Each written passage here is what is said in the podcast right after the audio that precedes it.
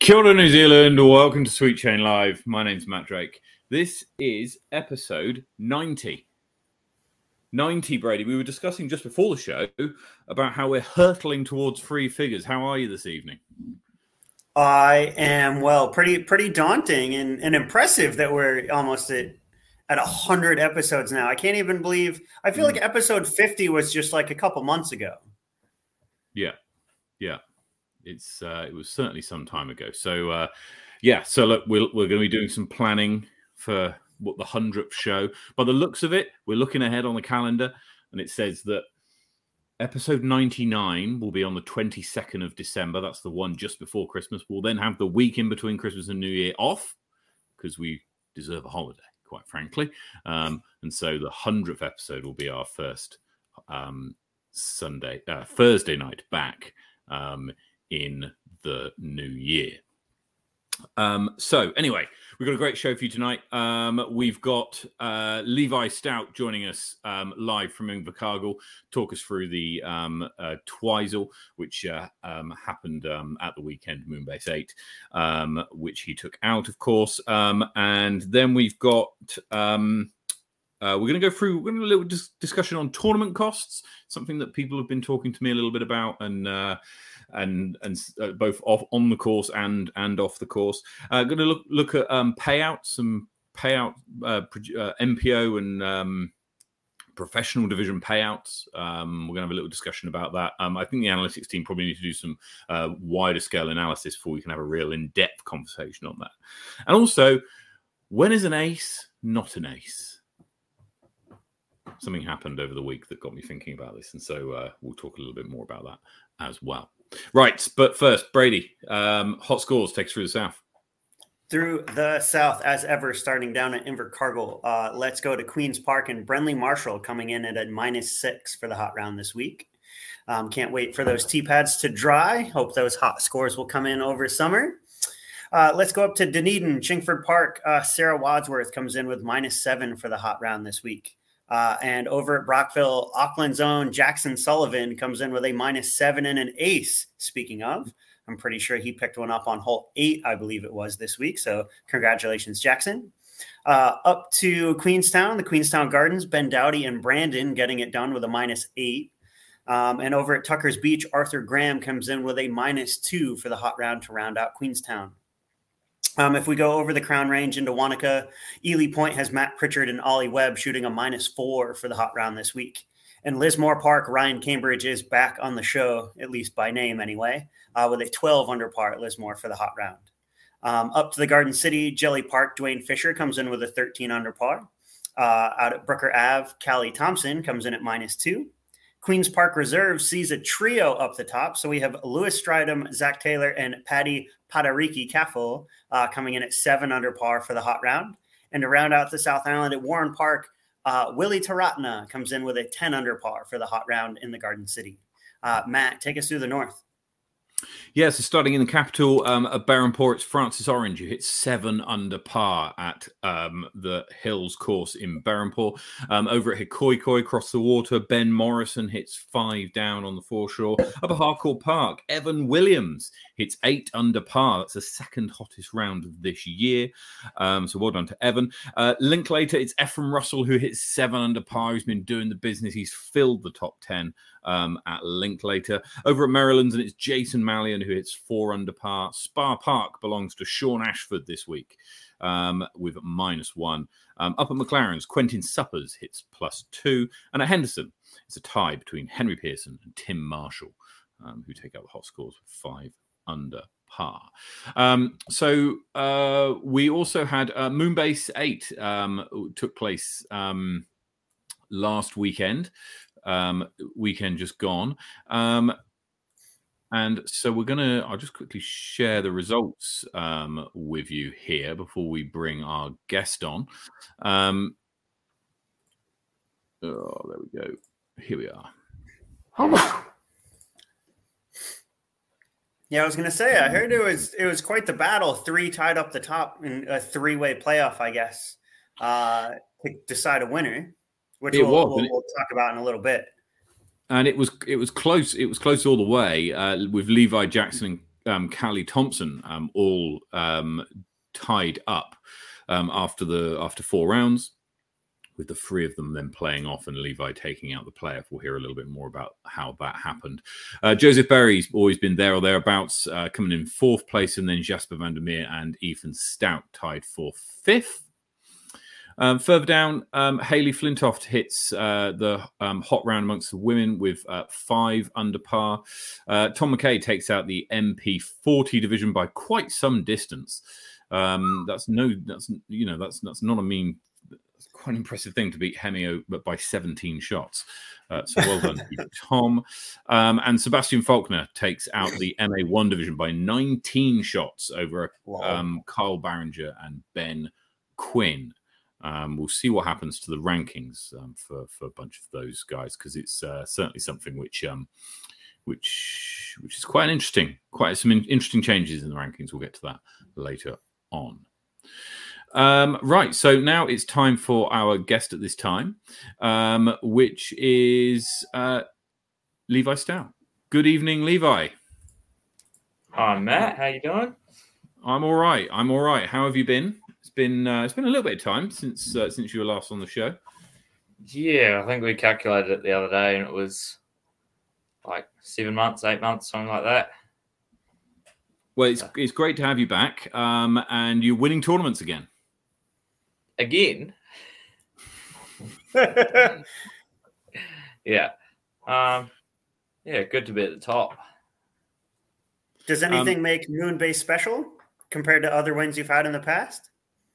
Uh, it was my first uh, divisional defense in Open of a Mhm. title. So, I because I, won Tuckers two years in a row, but that doesn't count because I played junior the first time I uh, won it. So this is my first actual back to back. So it's good to check that one off the list. Indeed, indeed, um, and um, there was also something a bit special about this one because um, you had to do it in a playoff and a playoff with two other players as well. Yeah, got a bit tight there on the lead card um, with Jacko and Kelly. Uh, yeah, it was a really good, really good battle the whole way through. Uh, I think I was behind by about three with five to play. I fought my way back and forced my way into that playoff. Yeah, it was really your round three, um, which uh, which did the business. A ten thirty seven rated round, which uh, which we got half right. We uh, we guessed that you would have the hottest round of the weekend, but um, we we underestimated by some twelve rating points. Um, but uh, yeah, so it was really that that third round. Do you find that it takes you time to um, to kind of get into the groove of a tournament? Yeah, um, I think a bit of that is just me not knowing the courses quite well enough. Um. 'cause usually I have uh, just one practice round before a tournament, but obviously I'd like that to be more. Um, Yeah. So part of it's just getting to know the tournament, uh, the courses, and how they're going to play in the tournament. So I Yeah. find I'll play best on my second or third rounds.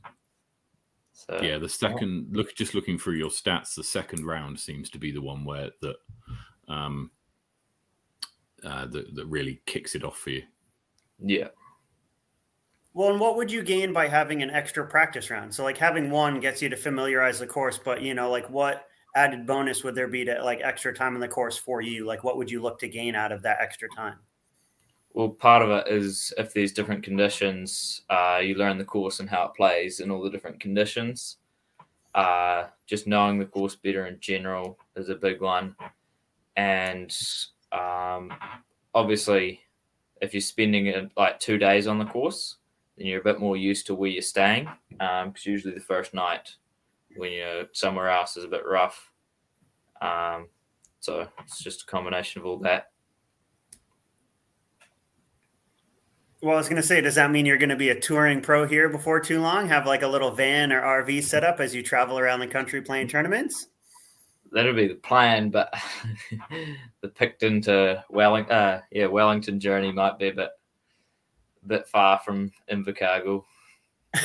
That'll be a bit of a nightmare trying to get up north in a van. no and it I- looks I- like you, have been outvoted actually. Um, so that, that's, that's not happening. Um, but uh, no, so um, so it, it, must have been good to play up against um, Jacko. Obviously, you've played him many times and you know him uh, very well, being a being a teammate on RPM there. Um, uh, had you played much against Cali? No, first time I've ever played around with him. Um, I you know I know of him because I'm friends with uh, some of the Christchurch boys.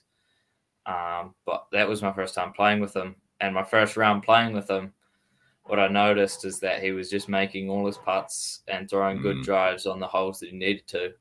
So, like you said, that first, uh, the second round where I shot a really hot round, I checked scores after, and Kelly had kept up with me, even though I felt like I was smoking everyone. But Kelly was just chipping at it, getting the easy birdies and uh, avoiding the bogeys. Yeah, I mean, I, I, played one round with Callie um, Peter Crowther um, a, couple of years ago, and he had the, the a, bag of the oldest looking discs you've ever seen, but made every circle one putt. It was crazy, um, and that's really, uh, especially on a short course like like Peter Crowther, you um, you know, that's what you need. Um, so, talk talk us through um, talk us through your kind of plan between now and major season, which happens in February, because you've got what November, December, January, plus a couple of weeks, three and a half months until three big tournaments in the space of like six weeks. Um, yeah. you probably got your eyes, and there'll be there's other events in between. Appreciate that, um, but you've obviously got your eyes on taking out one, two, or three of those tournaments. Um, what do you what do you do? Um, what do what what did what did you do between now and uh, then? Well, obviously, I got exams that are starting in three weeks, something like that. Uh, so I got to keep mum happy and study for those. Yeah, absolutely. Uh, Stay in school. Yeah. But there'll be, I'm sure there'll be plenty of spare time uh, on exam leave. But the main plan, I imagine, will be up in Manapouri. So we'll be playing Te Anau a lot. And my plan would because we're only playing Heislander, I think, before the nationals, mm-hmm. or before majors. So my plan will probably be just do lots and lots of field work. Lots and lots of field work. Yeah. That's I mean, I know, I know it's, I know it sounds boring, but that that's what works, right? Yeah.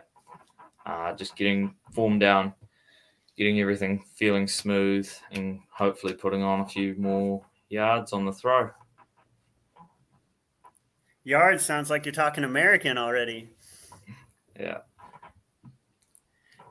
But so now so you, I kind of have a question coming into national. So like last year, you know, you were like picked as one of the favorites, and you know, like went and were battling with Jay for the title uh, here in Wellington last year, but ended up the bridesmaid. You know, came up just short, kind of in that last round um, you know, like this weekend. And if you look at the string of like your last, what is it, eight events, uh, you are one, two, three, four, five. Last five events, uh, you're, you're top dog. Uh, you're winning all of them. How do you make sure that you're on top of that podium at nationals come major season uh, rather than just the bridesmaid?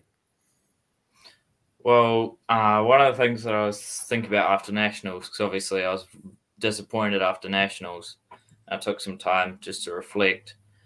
And thinking back to nationals, I realized that going into nationals, I didn't think I was gonna didn't think I was gonna win, had no expectations, and I was looking just to be top three or you know somewhat up there. And even going into the final round, um, Simon, I was still in second, um, so I didn't actually lose any places because I still finished in second. But uh, being at the top this next season will be harder than it's ever been, uh, just because of the quality of players is constantly increasing, and everyone seems to be throwing.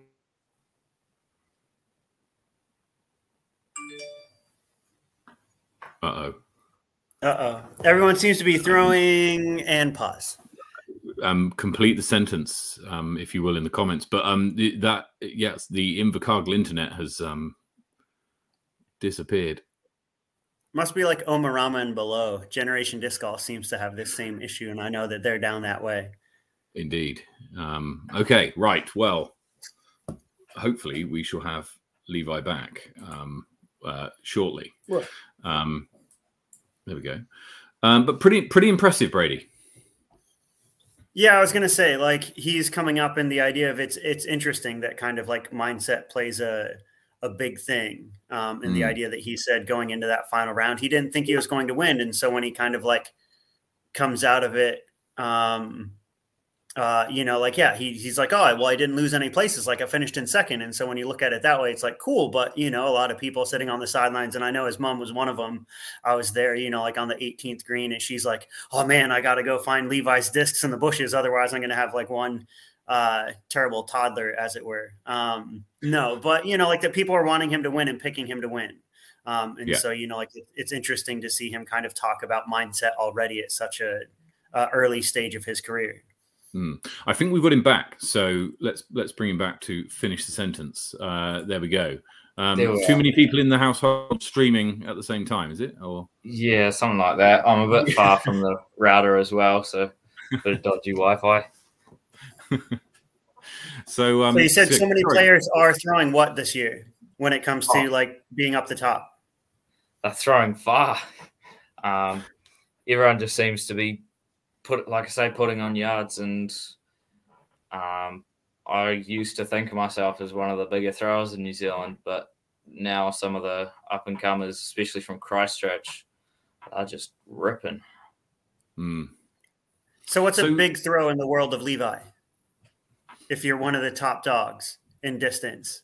Oh, I think in New Zealand the standard to be to throw far, like I'd consider myself to throw far. The standard that I'd put on it would be throwing further than about 125, and anything further than 140 in New Zealand is just elite. So I can only think of about four people that can do that. and and that's like on a regular basis, like on a Yeah. flat day, going it going where you want it to. You know, not just slinging it 140 meters from your position, but si- but actually in the direction you want it to as well. Yeah, yeah. Who are those Um, for? oh, I'm curious. Put you on the spot. the four, I'd definitely say uh, Jacko and Simon have still got it in them. In them, uh, Joe Berry, he's crushing recently, and I'm sure there's more, but off the top of my head, I'd go like John Hughes. Ooh, two Christchurch boys, two Auckland boys. Yeah, Yeah. and I don't know if you've seen the uh, the Flexline media coverage of Nelson, um, where both uh, Joe and John are on the are on the lead card, and uh, Joe particularly um, makes that course look like a putting green. It's uh, in in terms of the length of the holes, it really um, really is quite astounding. Well, that's something I noticed at Twizel because he was on lead card with me. Uh, there was, I think, there's three like holes that were about 130 meter par threes. You know, I'm throwing these big, uh, tall, tall flexes just to get inside the circle, and in warm ups, I saw him just throw a hyzer. And I'm like, ah, okay, that's cool. We've had a challenge from Ben Willake, so uh, so yeah, I, I say next time you're in Christchurch or Queenstown, even, um, then that's uh, that's the that's the challenge there. Um, you touched on earlier, I think, um, about mindset, and it was something that we would we briefly talked about when when you connection dropped. Um, do you did you do you find that you've got to change your mindset this season? Now that there's kind of an like an expectation almost that you're that you're going to win. I mean, you've won the last five tournaments. You finished in the top two in this the whole of this season, uh, whole of this calendar year, I should say. Um, and actually, you have to go back to the Fling last October to find a tournament that you didn't either win or place second at. So there's a there's an expectation certainly from the outside world, and I know we've spoken about it on this show about predicting you to win. Um, do you find that that you have to change your expectation, um, and how does that then affect elements of your game, or do you just block it all out? What do you? Well, I mean, what do you do?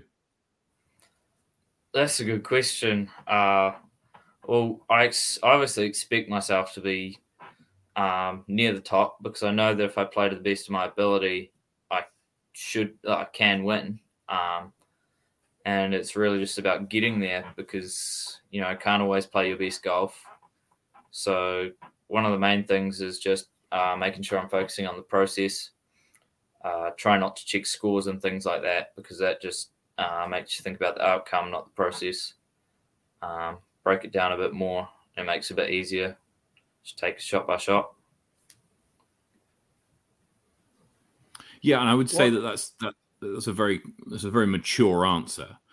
Um, does there is there a is is there a kind of a a next level to that?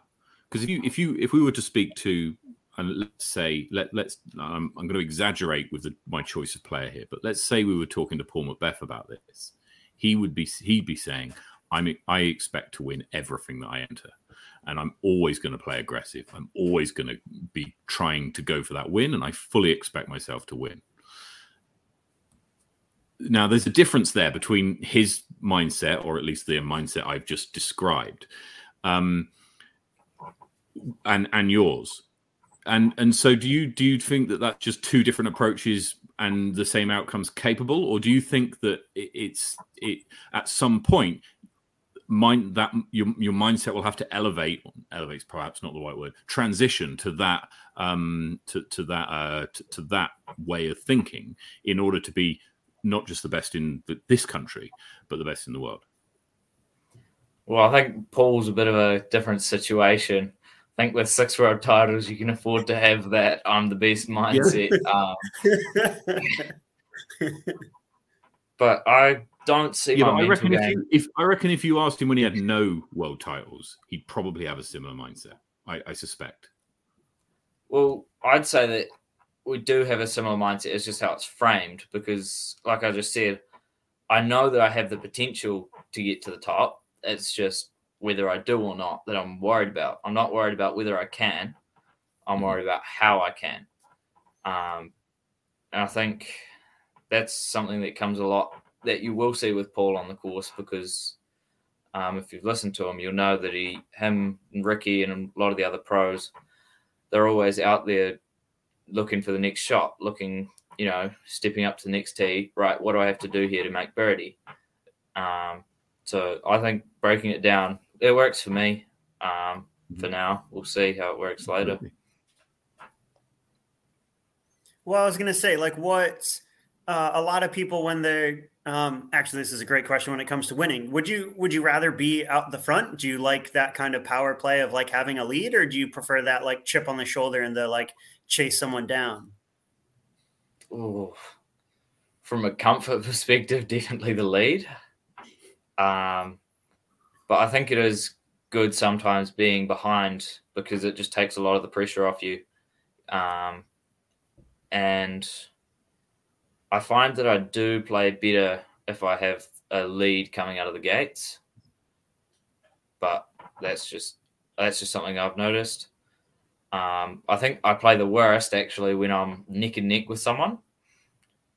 I feel like that's the point where I don't have the comfort and I'm nervous. You know, it's a bit of the bit of the worst of both worlds. Um, that's what I've noticed in my game, anyways. So then walk us through like Twizel coming down the stretch, like you're in the hunt, you're chasing, you finally like catch up to like push into the playoff. Uh, were you third off the box? How'd the playoff go? Like, were you still in chase mode? What was your mentality going into like, I need to win this. What do I have to do to win? The playoff hole was an interesting one because it was um, for people who played it Twizel, it's the slalom hole. So it's a hole where it's basically just straight and fairly wide open, except there's two big trees just stacked like that in the middle of the fairway. And the Mandos mean you either have to go right and then left of the trees or left and then right. So the most common play is just a flex forehand. Um, so that me, Kelly, and Jacko were talking a lot before, and we all knew that that was the playoff hole. Um, so before the actual playoff, we were talking about it, and we all knew that that's the play, and that's how we played it previously. But there was a nasty left to right on it. So any shot that you threw on anhyzer was just going to be smacked down and cut roll and potentially miss the Mandos. So I was second on the tee. Uh, I think Jacko was first off the tee, and Jacko Jacko's shot didn't miss the Mando, but it cut rolled out just short of the Mando, so he had a weird angle to try um, scramble for a par. Then I threw, and I threw another. I threw an all right shot. It was probably circle two, but it was deep circle two.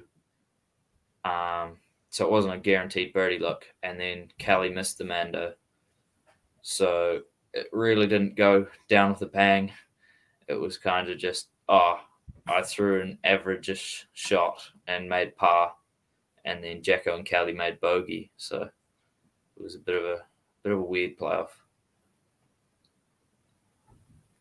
Because would you have rather like parked it and had birdie? Like, what is it? What does an ideal playoff look like for you, rather than just to, like you won? You won the event, like you beat Jackson, which arguably some people will never have that opportunity to, like in their career, and you beat him in a playoff hole. So, like, what's an ideal playoff look like to you? Is there like a certain hole that you're like, oh, this is amazing? Is it like someone cashes a big putt? Is it someone aces? Like, what is it? What's what's a good playoff? Well, for me, the best playoff holes would have no OB on them other than natural OB and no Mandos on them. Uh, ideally, you'd pick a hole that's got uh, good scoring separation where a, the field makes roughly a third birdie, third par, and third bogey. So then there's room to work with. If you throw a good shot, you're rewarded. And if you throw a bad shot, then you're not. Um, I, I do think par four is the way to go.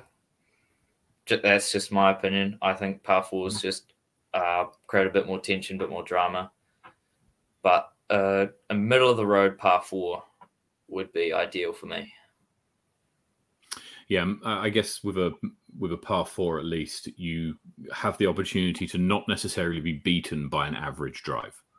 Yeah, right? so exactly you can your approach shot can be very good and, and, rescue that average drop and still pick up a birdie and not not be not be beaten. Yeah. So do you have any insider knowledge for like, you know, nationals, what playoff holes might be in case people are coming down and happen to be tied for the lead? No idea to be honest. Dang. I haven't even seen the layout for nationals, so oh it's I don't I don't know the layouts for nationals yet. Okay. It, it's certainly going to be a tournament that you're going to walk into being one of the favourites, given that it's your local course um, as well as you know your form. Um, so, I mean, how does uh, uh there's nothing like someone once said to me there's nothing like your own bed and bog and uh, and and so that'll be quite nice to be able to play a, a tournament such as nationals and be able to go home afterwards um, and and and and, and being very familiar surroundings in a perhaps somewhat more relaxed atmosphere.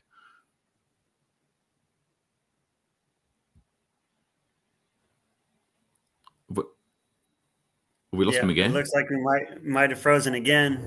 Oh no! Oh, oh dear. Okay. All right. Well, uh, yeah. Anyway, the uh, we'll see if um, Levi comes back.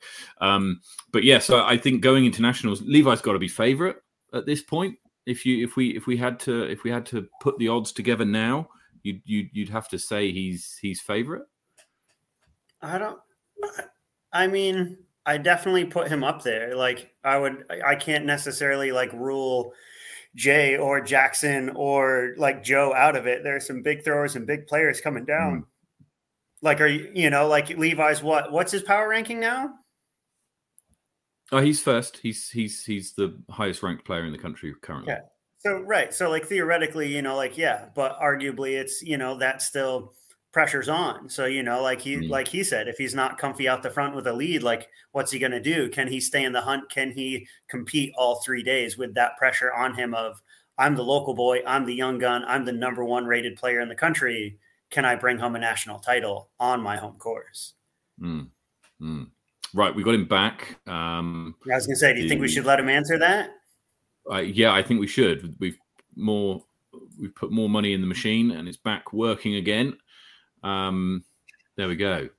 Um, so, uh, I mean, we've had a comment from Johnny who says par 69, which suggests quite a long course, right? Um, you're probably at a par 69 looking at, well, what do you reckon?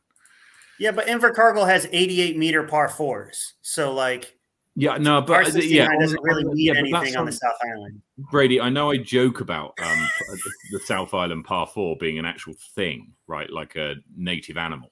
Um, but the uh, with, a, with a with a with a 69 meter a, six, a par 69 you're probably looking what do you reckon in in in the in the range of um like four four thousand meters am i am i right there do you reckon? Or well, what I... was? Uh, it all depends because, like Levi, just do you know how long the course was in Twizel, Levi? Nah, no yeah, idea. Yeah, we can check. Hang on. Talk, talk it probably yourselves. would have been 1800 meters, something like that. Yeah, I mean, it was you... it was pretty. It was pretty spec smack bang on 100 meters. It, 1600 meters for a par 54. So everything yeah. was a free um, 1600 meters.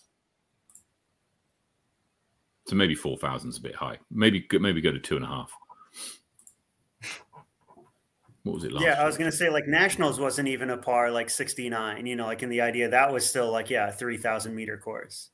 Yeah. I mean, so last year it was a par 64 and it's two and a half thousand. So you're probably looking in the region of two six, two seven, I suspect. Oy, Supposedly, if, if TD Bray Marsden has anything to say about what the course is going to be, um, we might be able to take his word for it. Yeah. Um, but but he also, um, yeah. Let's let's hope it starts on the right day. So I was gonna say, like, are you now? Do you have any aspirations overseas, Levi? Um, you know, like you're gonna go to Australia? Are you gonna head to the states at all? Like, what's what's next for you? What's your future hold after after majors in next year? Uh, well, we're either going to Junior Worlds in the states next year or the year after. Um, otherwise, there's not been much point turning down cash so far. um, that's the whole point of the amateur status, I guess. Yeah. Uh, that will be the the closest uh, trip overseas you might see some fundraising stuff about that. So keep an eye out. Uh, as far as other countries go, don't have anything planned. Certainly, uh, Junior Worlds will be very exciting. Um, do we know where it, when it, where it, where it is? Where whereabouts will you be going? Uh, it's in Peoria, Illinois. So that's the, oh, lovely. They'll have I know one of the courses that they have is Sunset Hills, which is one of the ones that the FPO play. Yep. Um, at Ledgestone, but I don't think they have Lake Eureka. Mm. Excellent, excellent. Um, yeah. So look, we it's it's going to be um, a very interesting time. Um, the summer is your normally a time for playing lots of disc golf. Sounds like you're going to be playing a lot of field work and hopefully doing a lot of studying, passing a lot of exams at the same time because they are important. Arguably, because they are could be more important than disc golf, but I'll let other people make the decision on that. Um, the uh, no, they are. Um, and uh, so, look, we we wish you the very best of luck, Levi, in uh, both your exams and in your preparations for. Um, uh, the, the big free tournaments next year, um, and all the ones that you are the highs and are in between. Um, and I'm sure we'll we'll talk to you again um, uh, a little bit closer to the time. Sweet. I guess I'll leave you for real this time. I just wanted to get my value for money for appearances. You know, does that yeah. one count as three or? Yeah. So, well, I mean, if you've won five in a row, we probably still, yeah, like owe you another two appearances. So, yeah, we'll have to bring you on before nationals. Hmm. Excellent, excellent. Well, look, have a good one. Thank you so much for joining us, Levi. Yeah. All right. Sweet. Talk to you later. Cheers. See you. Bye bye. Um, right, yeah. So some some interesting points that that that came out of all of that, I think. And uh, you know, at the moment, if if I was putting money on it, then then Levi would be my favourite for um for nationals right now. Um, I think given the given given what's what's going on, um, and it, you know, even even if it's uh past seventy three thousand two hundred meters, which looks like uh, um absolutely insane. Um, I'm kind of glad I'm in MA40 um, for that particular tournament. Um, You'll still be playing a big horse. I'm oh, stoked. Oh, yeah. I'm like, oh, sweet! I can finally throw a driver. This is great. Yeah, six par fives, eh? Wow. Okay, well, we'll look forward to that. Um, anyway, with a few more things that I wanted to have a chat to you about, Brady, uh, this evening. Um, the 1st mm-hmm. of which, um, and it's come up in the comments. Uh, Levi touched on it just at the end of the um, uh, conversation there, and that's about pro payouts. Um, Levi pay, uh, played MPO this. Uh, uh, they certainly do. Some of them do. Uh, the the P in MPO stands for professional, um, and uh, so you, I guess, if you're playing MPO or any division with a P in it, um, you probably expect to take away some cash if you win. Um, now at Twizel, there was no cash prizes um, for the winners here, right? So the winners of the MPO division, it was it was it was definitely was an MPO division. It wasn't just called MA1 um, because there wasn't any um, uh, pro pay. Uh, it wasn't any cash payouts. I mean, they could have just bumped everything down, right? Um, but no, that wasn't the case. It was called a professional division, and there were no pro pro payouts. Now, I, I there it has happened in New Zealand in the past. Um, I'm sure, um, and I'm sure people who um, you can probably remember, and there'll be people in the comments who can who can who can tell us as well. Um, what are your thoughts on this? I know that you're a staunch amateur, so so what's what are, what are your thoughts? Do you care, or you know, is this actually a, a, a not not a problem, but is this a thing? Um, I would say that it's a, a dying trend, a passing fad, uh, a fad that's that's passed. You brought it up just then, so like you focused there, men's professional open division, right? MPO. Mm-hmm. Uh, mm-hmm. You focused specifically on, on it's, mi- it's, mixed professional open. Sorry to pick you up on that, but it's mixed. Oh, is it really? It is. Yeah, it's not men's because it's open to anyone. But anyway, carry on. um, I stand corrected. Thank you very much. Um, that's wonderful to hear. Actually, I like that mm-hmm. a lot. Um, so yeah, but you focus specifically on the P, the professional side of, mm. of that division, compared to New Zealand in the past is focused on the O, the open side. Um, yeah. Largely tournaments of the past. I know that Twizel was run by none other than Martin Galli and Disc Golf Wanaka. Mm-hmm. And so, you know, like he's a little bit of that old guard. So, you know, like mostly was probably focused more on the open side of things rather than the professional side of things. Um, you know, like I, with the Middle Earth Open, um, you know, like have grown a tournament that have always paid cash prizes. You know, like it started out really small, you know, like the first tournament I ever held, the, the, the mixed professional open division, uh, the MPO division paid out, it was a hundred dollars for the winner. Um, you mm. know, and then like I, I over time, like you grow that, and now we're seeing purses that are, um, you know, like fifteen hundred dollars, a thousand dollars for the top prize. Levi I, turned down a thousand dollars for second at nationals.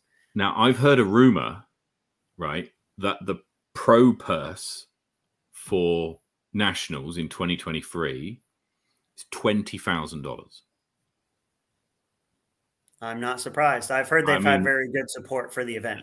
I, I, and that's just incredible, right? I mean, I, what was the what was the? I mean, I, I, don't want to make a comparison, but I mean, what was the what's the purse been in past tournaments? It's been, I, I mean, it's it was like, I think six thousand dollars at, at, at, at, one. I've got the smash results here actually. From, no, uh, yeah. So my, so nationals was the biggest.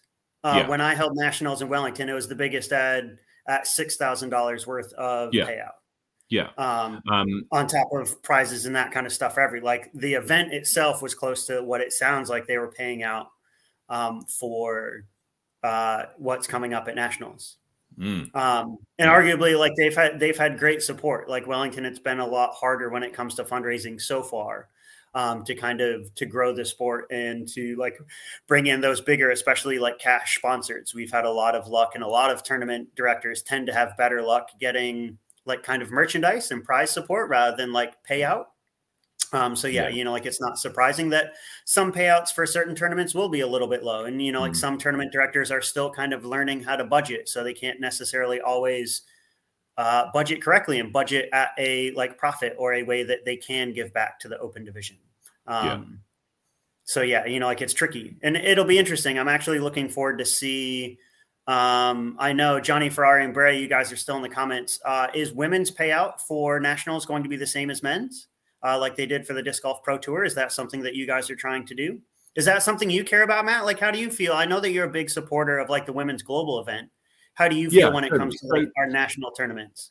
So, uh, just a couple of comments that have come in that I want to address before, and I'll get to that one in, in a second. First one is is is Zach. Does PDG have a matrix for payout? Yes, it does. Um, and so you can go onto the PDGA website and download a, uh, an Excel calculator. You put in how many how much cash you've got you put in how many play how many places you want to play out. Typically, it's the top forty percent, and then it calculates for you and rounds it to the nearest five dollars of how much everybody gets. Right, and so that's a, a dead easy way. And if you're at all unsure about how you should do your payouts, do it that way, right? Because I mean, it, it, removes any kind of uh, guesswork or like uh, you, you know, it's it's this, this, and that, right? And so it, there is a calculator for it um, on the PDGA website. Um, do I think they should be paid out the same? Now, here's the key, right? Here's the difference. Um, the ladies' division is a lot smaller than the men's division, right? So if you um, so if you pay the same amount for the ladies' division as you do for the men's division, you're still probably going to be paying out the top 40%. But if you've got four times as many players in the men's division, then you're paying out four times as many spots, which means in the ladies' division, the equivalent spot is taking home four times the amount in order for it to kind of add up, right? For the kind of relative position of the person. So I'm not sure that that balance is quite is quite correct. Now, of the twenty thousand um, that is rumored for the for for the um, nationals next year, it's difficult to say how much the the winner will take. Um, but I suspect that the of that twenty thousand, the winner will take around about two thousand dollars, I suspect, for the for, for the winner. Um, I reckon a, an equivalent amount for the ladies division, given the size of the division, should should actually should should absolutely be be be done. I don't think it should you should lower the amount for any reason other than the size of the division and the people playing number of people playing. Well, yeah, because that you'd scale the payout for the men's division based on that as well, right? Now, something that's interesting, and you say you mentioned it was a dying trade. I want to just share with you something here, which is the PDGA International Tour Events Standard. So these worth noting, these are the international standards, right? So not the, these are the ones that actually apply to New Zealand. In the past, we've been accused of using the PGA site and then not applying the international standards, which are a little bit looser than uh, than the PGA ones. But I'll make this a bit bigger so you can see it. Um, on this page, and I didn't. This is this is new for me because I obviously look at these documents relatively often. Um, but if you have a look at this, um, pro payout as a percentage of entry fees, 0% required, 33% recommended right? So what it's saying is that you add up all the entry fees of the people playing, and for Twizel, um, it was eighty-five dollars each, I think, to to enter. Um, and so for the MPO division, where there was 20 players, um, 85 times 20 um, was uh, 1700. Is that right? Sounds about right. Uh, where's my 85 times 20? Sounds about right, 1700. Uh, take a third of that.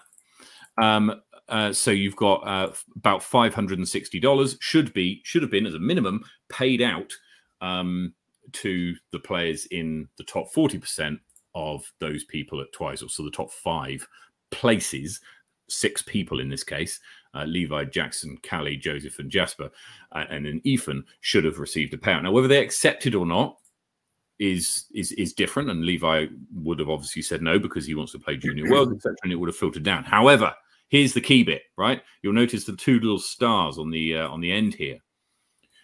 33% payout of entry fees will be required at all international C tier events in 2023. So from next year, people will not be able to do this. What's happened in Twizel? You will have to pay out 33% of the payout. Um, otherwise, you're going, you're, you're you're breaking the PGA's tour standards, and there will be people who complain. I will be one of them, um, and so the, you you will have to factor that. Any tournament directors will have to factor that into their calculations. What's also interesting um, is that the amateur payouts, although amateurs don't get payouts, there is value to the player packs and the prizes that they win. That has to also be 33% of the entry fees. And this has to be, uh, and when they talk about value here, and there's a bit about it um, on a on a link, it has to be actual value, not um, potential value. And the difference, I think, that they, do they call it potential value, or do they call it they, do they call it something else? Um, um, allowable items, and then if you go to this, it, they talk about it's either realized value or potential value. And the difference is realized value is like um, fifty bucks off at a pro shop or a t-shirt or a disc right an actual thing that you can go i don't need to spend any money in order to get hold of this right um, potential value is like 10% off at a shop so if you've got a voucher as a prize for 10% off at a particular shop you have to spend money to realize that benefit that's not actual value and won't be counted as a prize that contributes towards the 33% right? You can still give it away as a prize, but it wouldn't be something which you could put towards the 33% in order to satisfy that condition of the tour standards. Um, so I think that's an interesting thing and an interesting change. Um, I think it's probably worth everybody in New Zealand who's thinking about running a tournament to just browse over these international tour standards because these apply to all A, B, C, PDGA tour events in international countries, which is all countries outside the US and Canada, of which New Zealand is one. We don't get a special exemption because we're just here. Um, we don't get a special exemption because we just do it our way and she'll be all right. It, it, this is the way you have to do it. So um, it's probably worth anybody who's running a tournament, especially from 2023 onwards, to equate themselves um, with some of the tour standards here. Um, Brady, thoughts? Uh, well, one thing I need to correct you on is that for C tier events, you can offer merchandise in place of, of cash. And so Levi at Twizel, had he won, could have taken mm-hmm. merchandise in the form of like RPM bucks or Disc Golf Wanaka or Vortica bucks, like whatever you yep. want to call it, yep. for the equivalent value. So the idea of, and I've done that at events in the past. A lot of the times for C tier events, I will play the open division because I can take merchandise instead you know, like I've won heaps of disc golf money I from RPM, from Disc Shop, from I walk away with discs and plastic all the time um, for taking merchandise rather than than cash when I do cash it at certain level events. But things like nationals, nationals is going to be an A tier. A tier, if you're playing in the open division and you turn down cash, like you said before, it goes to the next uh, one in line. You know, like and that's what happened at, at nationals last year. It'll be interesting to see what happens at at nationals this year because yeah, like you said going forward, you're going to have to start paying out down the line. And so the idea of, yeah, you know, like TDs are going to have to start thinking about do you really want to offer an open division? Do you really want it an A tier event? To be honest, you can have a C tier event with $10,000 worth of added cash, but you could literally keep it C tier just to keep the handcuffs off when it comes to like what you want to do. So, you know, like mm-hmm. I'd love to, you know, host a C tier event, $10,000 extra cash, $5,000 top prize, you know, like that you could take in RPM bucks. It's like, sweet, here's your own disc golf course because you won and you're a junior and don't have one in Te Anau. Like, whatever. Um, you know, like, and, and I'd love to see that kind of stuff. And so I definitely think there are hoops that you're going through. And, and I do, I do agree with you, you know, like that TDs have to be smarter going forward. But like Martin and Disc Golf Wanaka, like, obeyed the rules, followed the rules. There is zero percent requirement. So you know, like if they didn't pay out, they didn't yeah, no, pay out, and you can be. No, I I agree. No, I, I agree that they have followed the rules, um, and and I I don't I don't dismiss I don't I don't dis, uh, disagree that they haven't followed the rules. I, I they they they have. From next year, they won't be able to do that. Um, what they did this year, they will have to offer a pro payout. So that what my point is that there's going to be a transition, and if people thought that there was an expectation, I've certainly had an, enough comments this um, I've had enough comments this week over the payouts or lack thereof at Twizel that people have made to me um, for it to be a worthy of discussion and b to give me a sense that actually people were expecting a pro payout and that it didn't deliver. Um, so I mean, whether it was some whether it's something that you should that should have been advertised prior, not that it will be necessary to do so in the future, but um, uh, is is perhaps another thing. Would that have, have uh, influenced whether people wanted to play or not? Don't know. It's also a requirement for B and A tier events that you need to uh, publish what the payouts are going to be prior to the final day.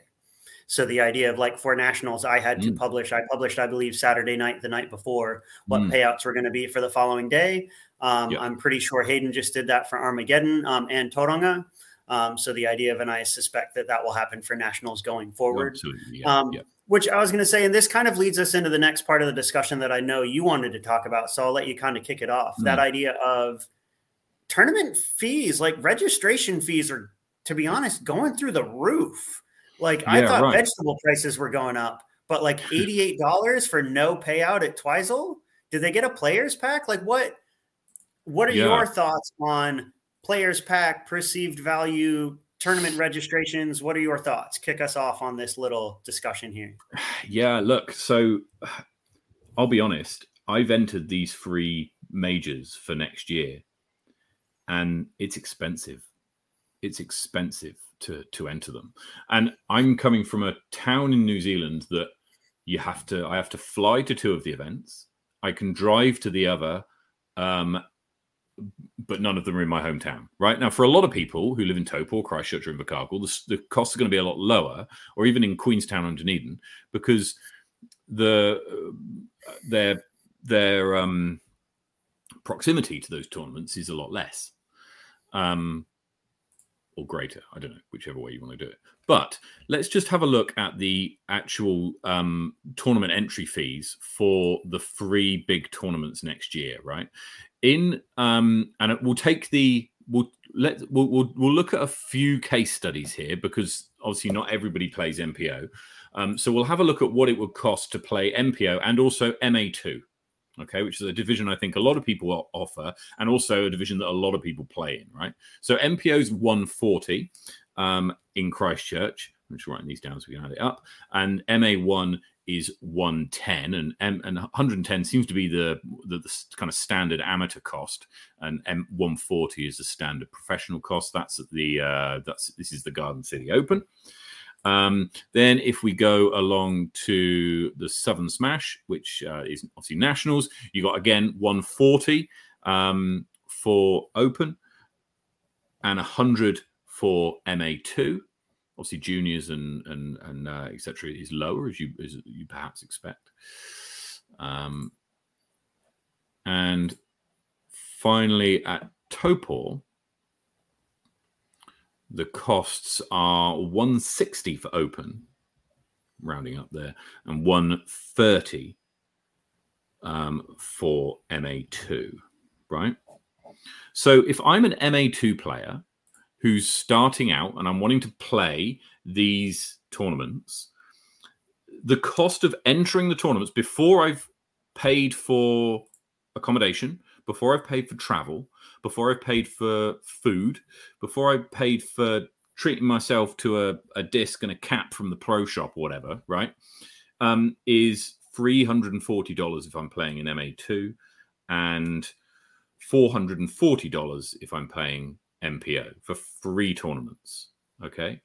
Now, question is do i think that represents value what i do think is that i do think it's it's on par with kind of what the pdga would recommend is the um uh is the is is the cost to pay right so it's it's in the pda pdga's kind of bracket of costs they reckon that an mpo and ata should pay between 70 and 140 dollars which is incredibly wide um, view. But that's also American prices. So yeah, then know, like American prices. Like yeah, yeah, like two hundred dollars here. Well, yeah, but no, seventy US dollars is what is about 110, 120 New Zealand dollars, okay. right? So it's yeah. it's it's perhaps towards the lower end of that PDGA um, recommendation.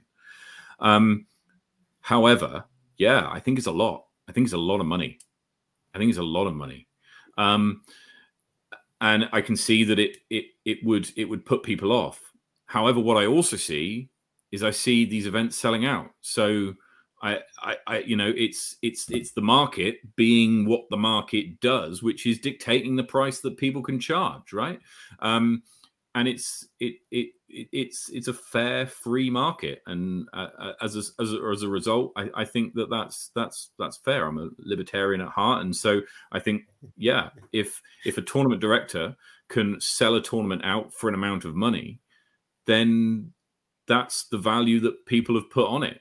If other people don't place the same value on it, then all right, that's that's fine. People have got different ideas of what ever what what what is different values and that's that's totally okay.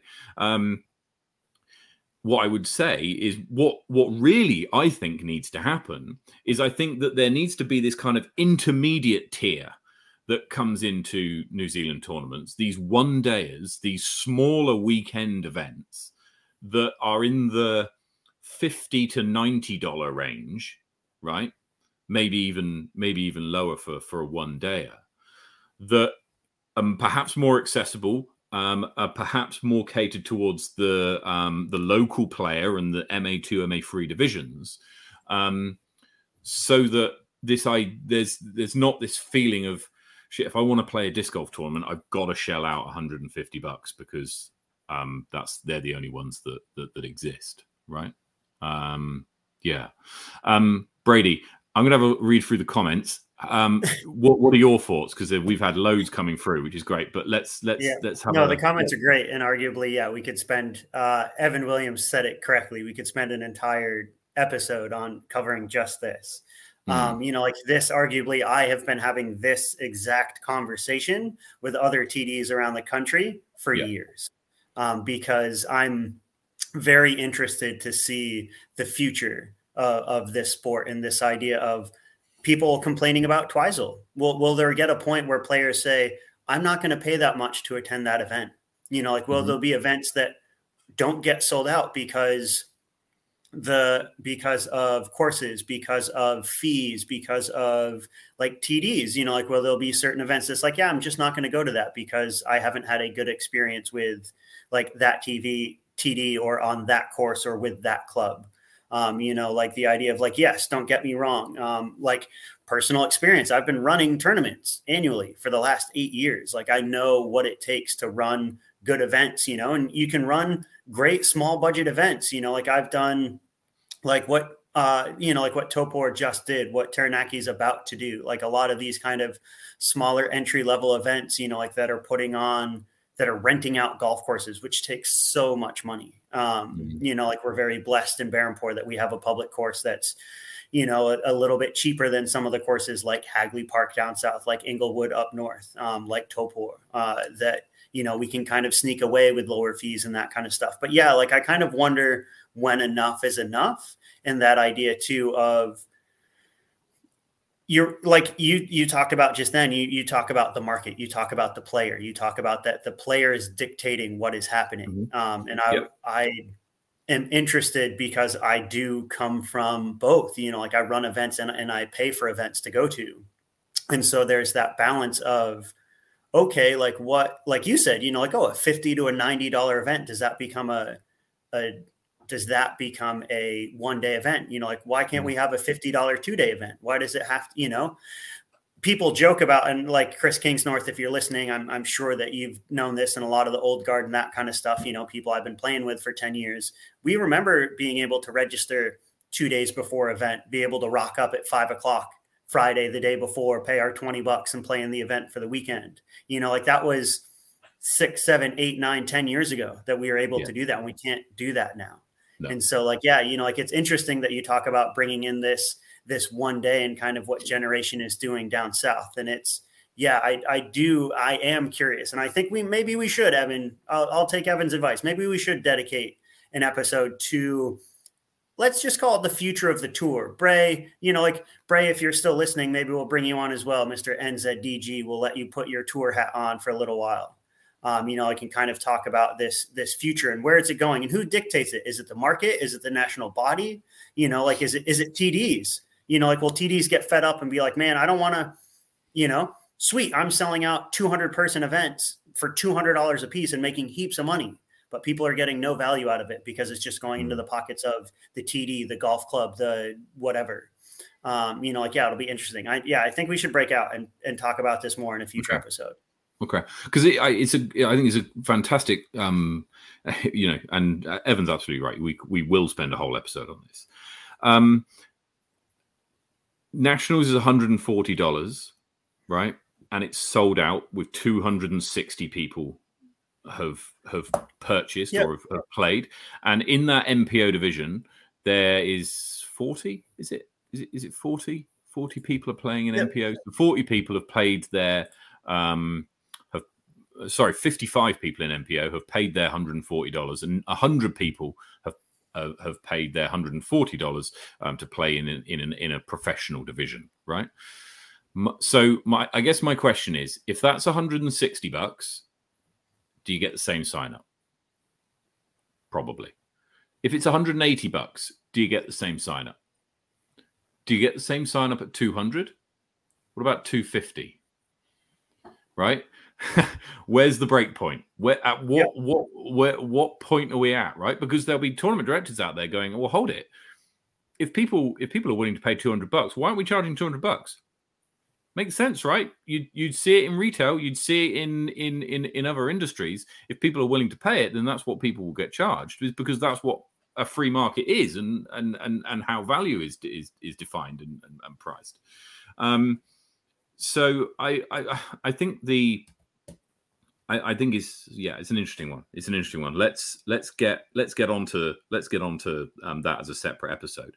I'm um, talking of future episodes. You're going to want to stick around next week. Um, if at all, you've got any interest at all in uh, the wall that's behind me, uh, the wall that was behind Levi, um, or any of the discs that might be stowed away somewhere in Brady's flat, um, uh, and, and you're and you're, and you're a bit of a collector um, because we've got a special collectors episode coming on next week, um, where we've got some of the um, most learned uh, collectors in New Zealand, um, notably Tom Strawbridge, uh, Henry Pearson, Jay Avante, and Ethan Stout, are all going to be joining us next week, um, and we're going to have a big conflab about collecting discs what you need to do if you want to be a collector, what to look out for when you're collecting discs, how you should store them, how you should take care of them, what's got value, how does how how how are, what kind of things to look out for what kind of things to be aware of and and and and, and avoid.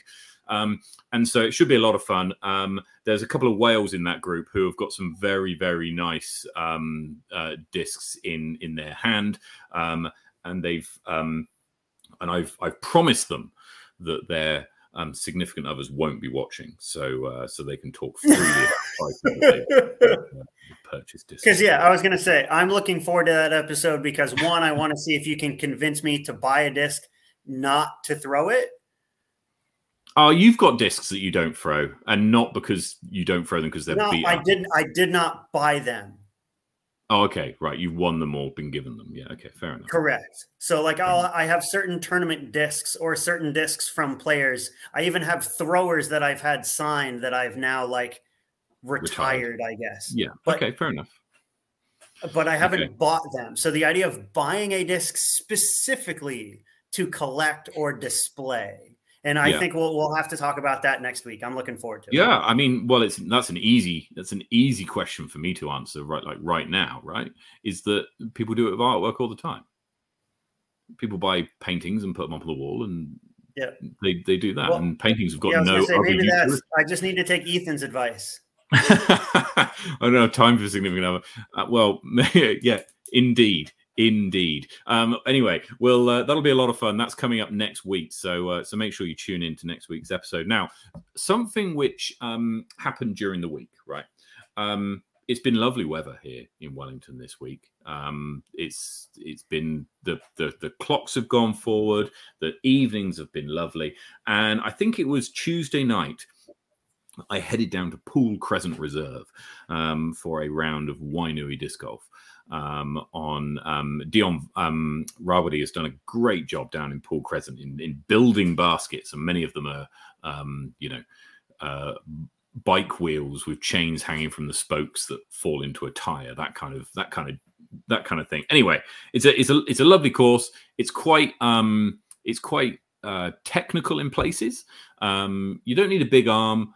I managed to stroll around and get par relatively easily, so I'm sure that many people watching the show could come down and absolutely tear it up. But that's not my point, right? Um, it's simply setting the, the picture. Um, well, I because I was on my own, right? The person who I was going to play um, disc golf with um, on that evening, um, unfortunately, couldn't make it. Um, so I went down on my own, indeed, sad face, and uh, and and so uh, threw a few shots off each tee because that's what you do when you on your own, and it got to the last hole on hole nine, and it's a little sixty meter kind of semi tunnel. You've played down Wainui before, Brady. I'm sure you know the hole. Um, Not yet. You have it. Oh, okay. Well, it's a, it's a it's a kind of a a, a, a tunnel. You don't want to hyzer out too much because you end up in a bush, but you also can't. You, it's basically dead straight, um, and it's about 60, 60 meters, something like that. Paul Crescent for 2024 Nationals, brilliant. Um, it's a it's a it's a dead straight shot, and I threw like my sixth disc off the tee, and it hit the tire, which was the basket, right?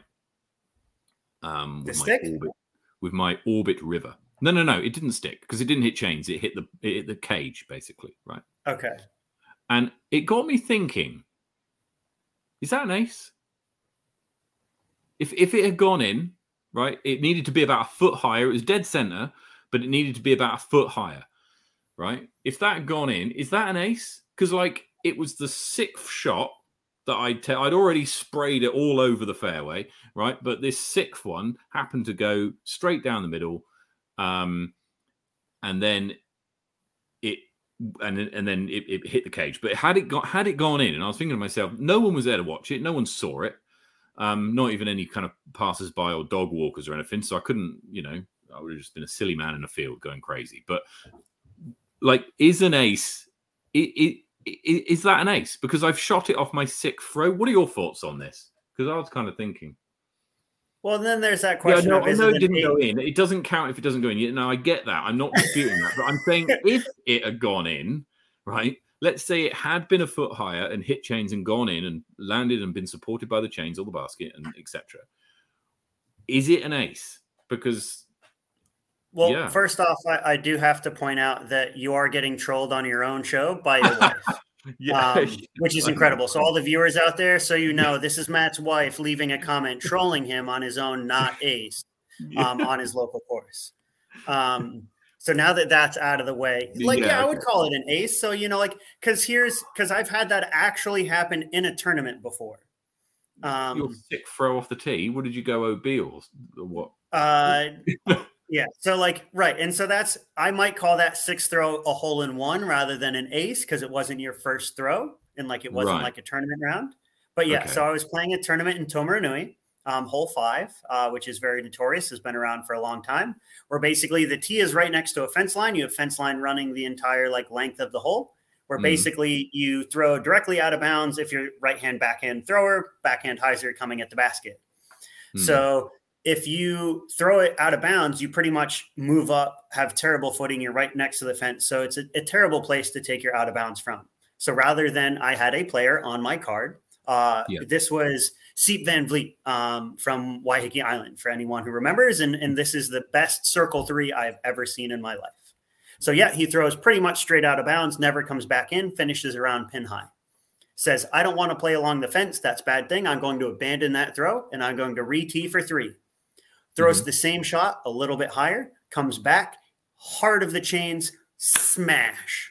Best circle three I've ever seen. So his second shot off of the tee for a circle mm-hmm. three was a hole in one. Is that a fairway ace? Is that like a circle? Like technically on the card, it's a circle three. Yeah. Um, but yeah. you could argue that it's a, a, great hole in one. Yeah.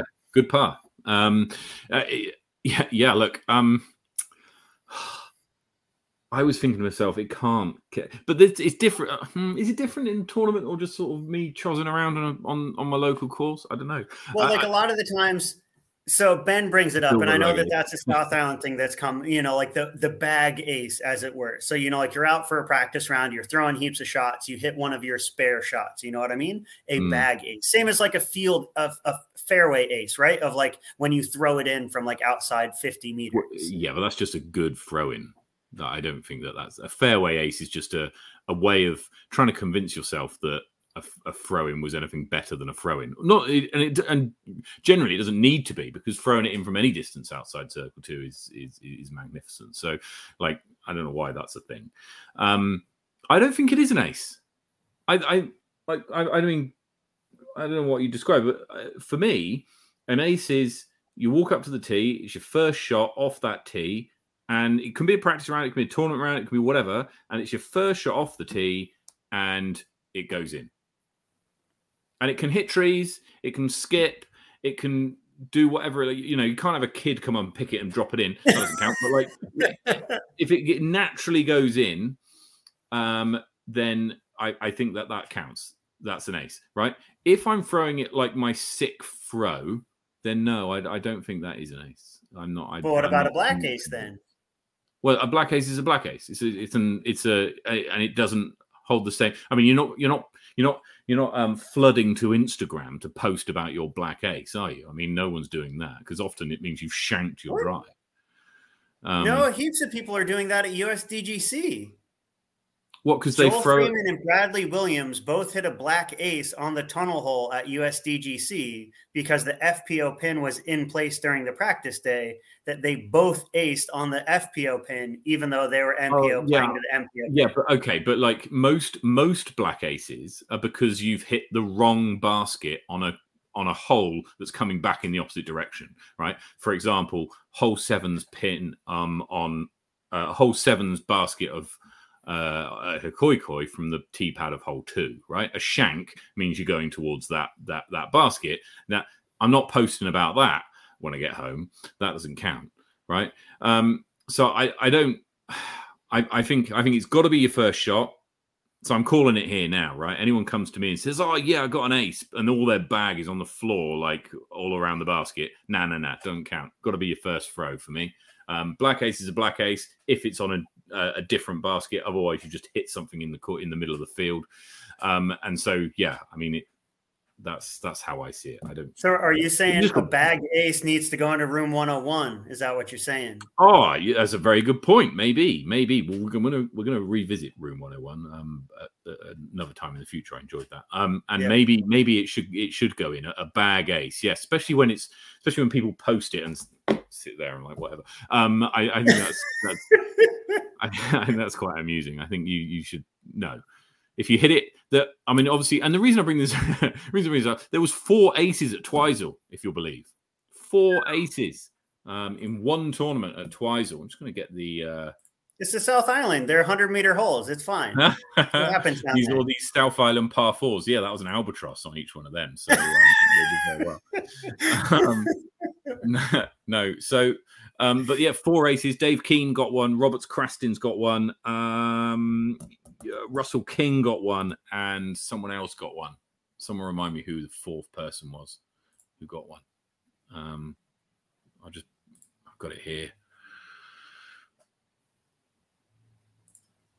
If someone in the comments can beat me to it, then uh, then go for it. Uh, Sean Brown, uh, hole seven. Um, so well done. Four players hit aces at the weekend, which is actually, I mean, yeah, it was a short course, right? It's a short course. Um, 1600 meters over 18 holes is is is, is pretty short. Um, right.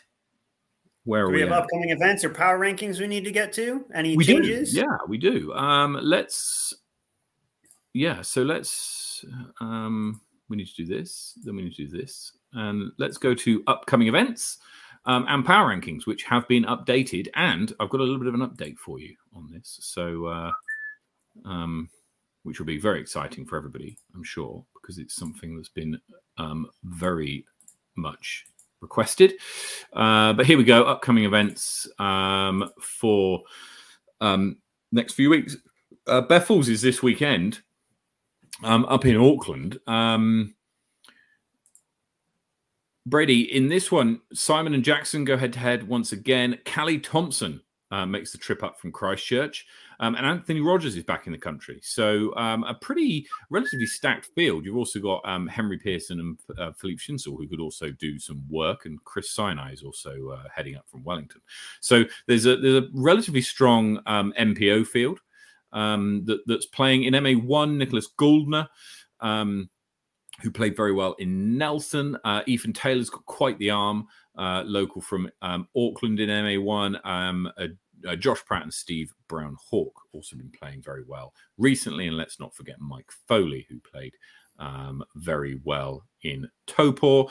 Um, and in FA1, uh, Rotorua, sorry. Uh, uh, sorry, Tauranga. You're right. Absolutely right. sorry. I'm confusing, confusing myself. Um, in FA1, Paula Wilson takes on uh, Amy Whitmore and Wellington's Michaela Kerr. So best of luck to them. Um, a very Auckland heavy MA40 division um, that all look to be relatively similarly rated. So that could be quite a good battle. Um, and uh, similar could be said for um, MA2, almost entirely Auckland um, MA2 division. So, uh, so yeah, looks like it's going to be a good event um, up in um, Auckland this weekend at Beffels. Probably still spaces left if you want to get involved. Um, then speak to Mike Foley, uh, who's on the chat now, and he can hook you up. Uh, next week is Wahitapu in Lake Ohau, and that's that's been sold out. Then it's the Bros for Change Charity Classic. Drew Gibson playing in Christchurch for that weekend. After that is Wellington's Fault Line Fury in the Temuka Tussle. Um, Day the Lake in Te Anau is the weekend after that, and then the Christchurch Fling rounds out the year. Um, the tickets for the Christchurch Fling go on sale in um, 10 days' time. Uh, into the new year, and it's Egg Monster and the Roxburgh Open, and then we come to some of the biggest events of the year, not least the Wellington Centurion. Um, in terms of biggest events. It's probably the biggest event actually um, in terms of holes played, um, and then Highlander, and then um, the three big ones at the end of um, the summer. Um, and finally, we're going to go into um, the rankings. There's been a small change in the ladies' division. So Eilish Kumak jumps up one space ahead of Charlotte Dunkley to take third spot, and Echo Lee uh, climbs six spaces up to 11th. In the MPO division, Callie Thompson uh, is up 16 spots to seventh place following his tie for second place. Uh, and Sebastian Faulkner, who took out, um, I think it was fourth overall. Um, uh, climbs 14 spaces to 17. Um, Kyle Barringer, who finished second place in MA1 over the weekend, climbed 100 spots from 147th to 47th. So, congratulations to Kyle Barringer. Now, something which uh, has been requested many times um, on the uh, on uh, from people about um, uh, rankings is, hey, can we see our rankings when it's not on the um, when they're not you know, not on a Thursday night, not on the show? And the answer now is, of course, yes. Right. So what you need to do, you need to head over to sweetchairmusic.co.nz. It looks a little bit like this. You need to head over to the menu bar and hit power rankings. And when you do, it will take you to the New Zealand power rankings. From here, you can select any number of entries. So you can select the top 100 if you want and go all the way down to see your name and hit next. And this covers all 213 players who currently are form part of the rankings. You can search for your name if you can't find it, um, and you can find out where you're positioned. oh man, moved up one. Let's go. You did, and yeah, and and uh, and you can search for the um, ladies um, and um, men uh, MPO divisions from there. Search to your heart's content. Um, and so I'll leave you all to go crazy on that. So um, yeah, quite a requested um, feature of the uh, rankings. Um, so yeah, we update those after every um, tour event. So uh, so yeah, right. Um, collectors episode next week. Uh, Beffels this weekend. Anything else to cover, Brady? Oh, I don't think so. I think we've covered quite a bit. We got more episodes uh, on the books now. You know, going to have to have a uh, a a future tour event event. yeah, well, we'll should be good. Look, we'll certainly look forward to that. But wherever you're playing disc golf, uh, take it easy, play well, get some birdies, and we'll see you next week. Cheers.